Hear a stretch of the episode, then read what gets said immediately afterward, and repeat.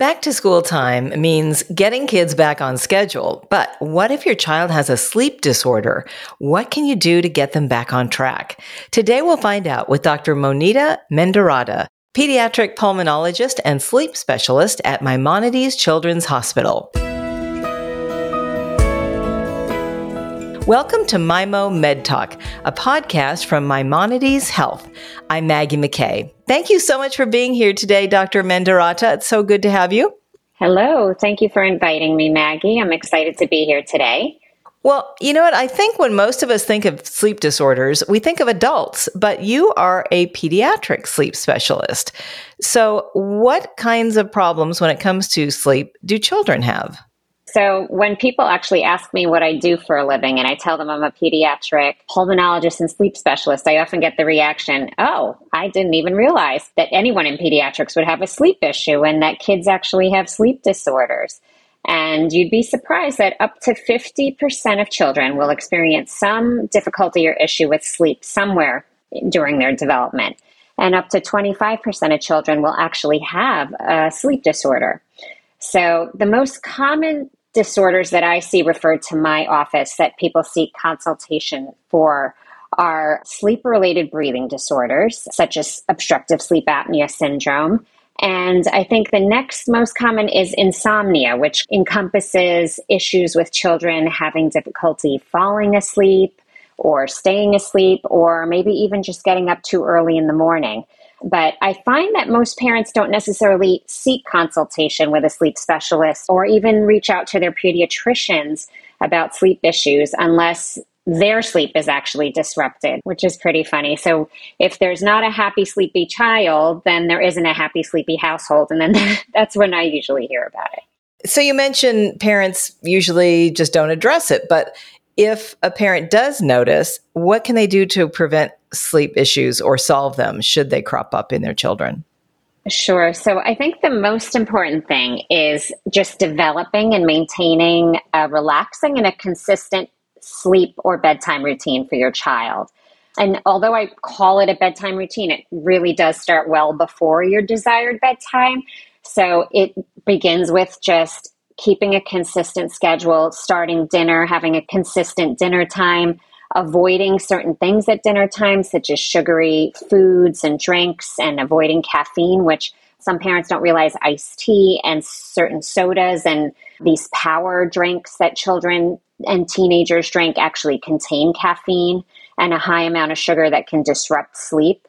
And then after dinner, start to dial the day down. And so this would mean disconnecting from our electronics, which include tablets, smartphones, video games, anything electronic, ideally an hour to two hours before bedtime. And replace it with doing something more relaxing, like taking a bath, getting into routine of brushing your teeth, and then maybe reading a book. And just keeping a consistent routine can help prevent a lot of sleep issues. And if you, for some reason, feel that your child is not getting enough sleep or their sleep is being disrupted, then talk to your pediatrician and then they can help guide you as to whether your child may need to see or consult with a sleep physician or maybe even get a sleep study to evaluate for a sleep disorder. Dr. Mendiratta, when a parent does notice a problem, takes their child to the doctor and they're diagnosed with a sleep disorder, what then does the doctor do? How do they treat the child? So it really does depend on what the sleep disorder is. So the sleep study, for example, is a diagnostic test that we use where we monitor the brain, the heart, the breathing, movement during sleep. And then this helps us detect if there's something actually disrupting or interrupting sleep. So the sleep study is used to diagnose medical disorders that could be disrupting sleep. And then that can often guide the appropriate intervention or treatment. Other disorders or issues that might come up in sleep, like I mentioned, insomnia is a very common reason for referral, doesn't always require a sleep study in order to help guide or treat that problem. So it really does depend on what the disorder is as to how we will intervene and treat the child.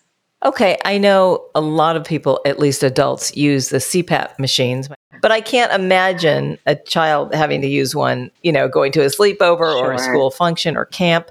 Do they use those for kids? So, a CPAP machine, just to educate everyone else on what it is, it's a device that's worn overnight and you through a mask that covers your nose or your nose and your face. And this mask is strapped on. And then this machine delivers pressure to sort of stent or keep your airway nice and open while you sleep and can breathe with ease.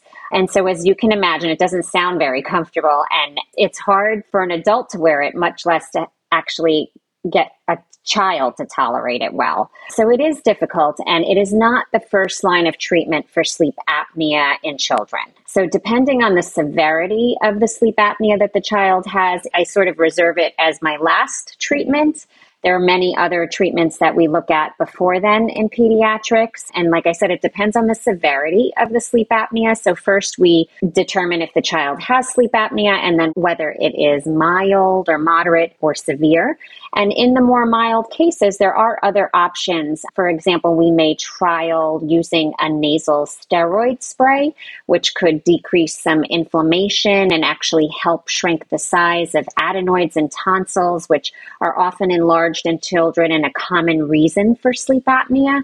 Other medications, another common one that we use is something called Montelukast or Singulair, which is a chewable tablet that's taken once daily that can also help with that upper airway inflammation. If the child has issues with a narrow palate, a palate widener often helps resolve a lot of issues with sleep apnea. We'll sometimes use certain mouth guards. So there are other therapies there, non surgical. And then our next step would be something more invasive or surgical, like removing the tonsils or adenoids. We'll often do that in pediatrics before we even entertain introducing CPAP. And there is another procedure that the ENT, ear, nose, and throat specialists do called a sleep endoscopy, where they look at various landmarks from the nose down to the vocal cords to see if there are any other points within the airway that they could surgically reduce swelling or remove soft tissue to help keep the airway open and treat sleep apnea before we entertain introducing CPAP with children. Mm-hmm. You mentioned things that parents can implement to help their child get a better routine so they get a better sleep. But do nutrition and exercise play a part in getting a good sleep for children? Oh, yes, for sure. So, our sleep wake center in our brains take cues from our environment to guide our minds and bodies to sleep. And exposure to light is probably the most powerful cure. But what we eat, when we eat, and exercise also play a big role. So, like I mentioned earlier, keeping a consistent dinner time, not eating too late because that can affect your sleep onset, avoiding certain things in our diet at dinner time or in the evening, such as caffeine, also found in iced tea and some of these power drinks and sodas that we don't even realize avoiding sugary foods and snacks that may keep a child wired in the evening, the, the opposite of what you want to do to dial it down. And exercise is really important because it promotes sleep and it reduces stress. And so I always tell parents encourage your kids to exercise regularly. Aim for 30 minutes a day. It will really help them increase their drive to sleep at night and just improve mood and reduce stress. I've always read that it's better to exercise in the morning because if you exercise, like go to the gym late at night after work and you get home at like 10, it, it messes with your sleep.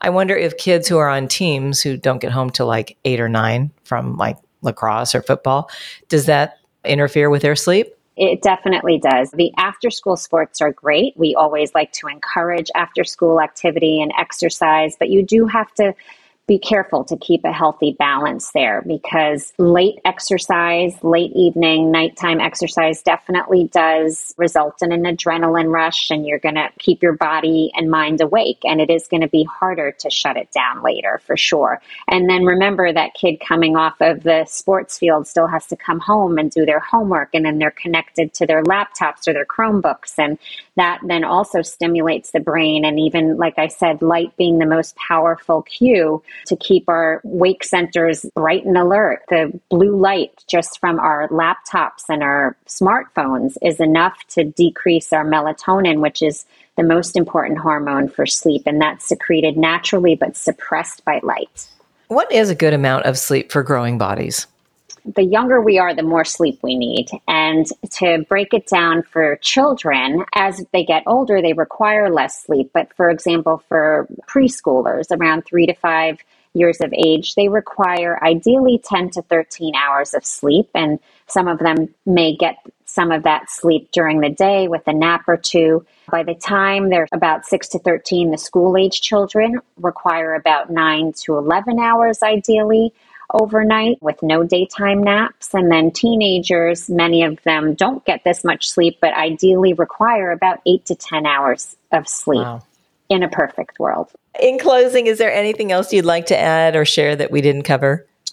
Sure. I mean, I would say that sleep is vital to everyone's physical, mental, and emotional development. And children often look to their parents for guidance. You know, and their guardians. We're their models for developing healthy habits, and sleep should not be an exception. And it's never too late to change and improve your sleep, what would I call your sleep hygiene.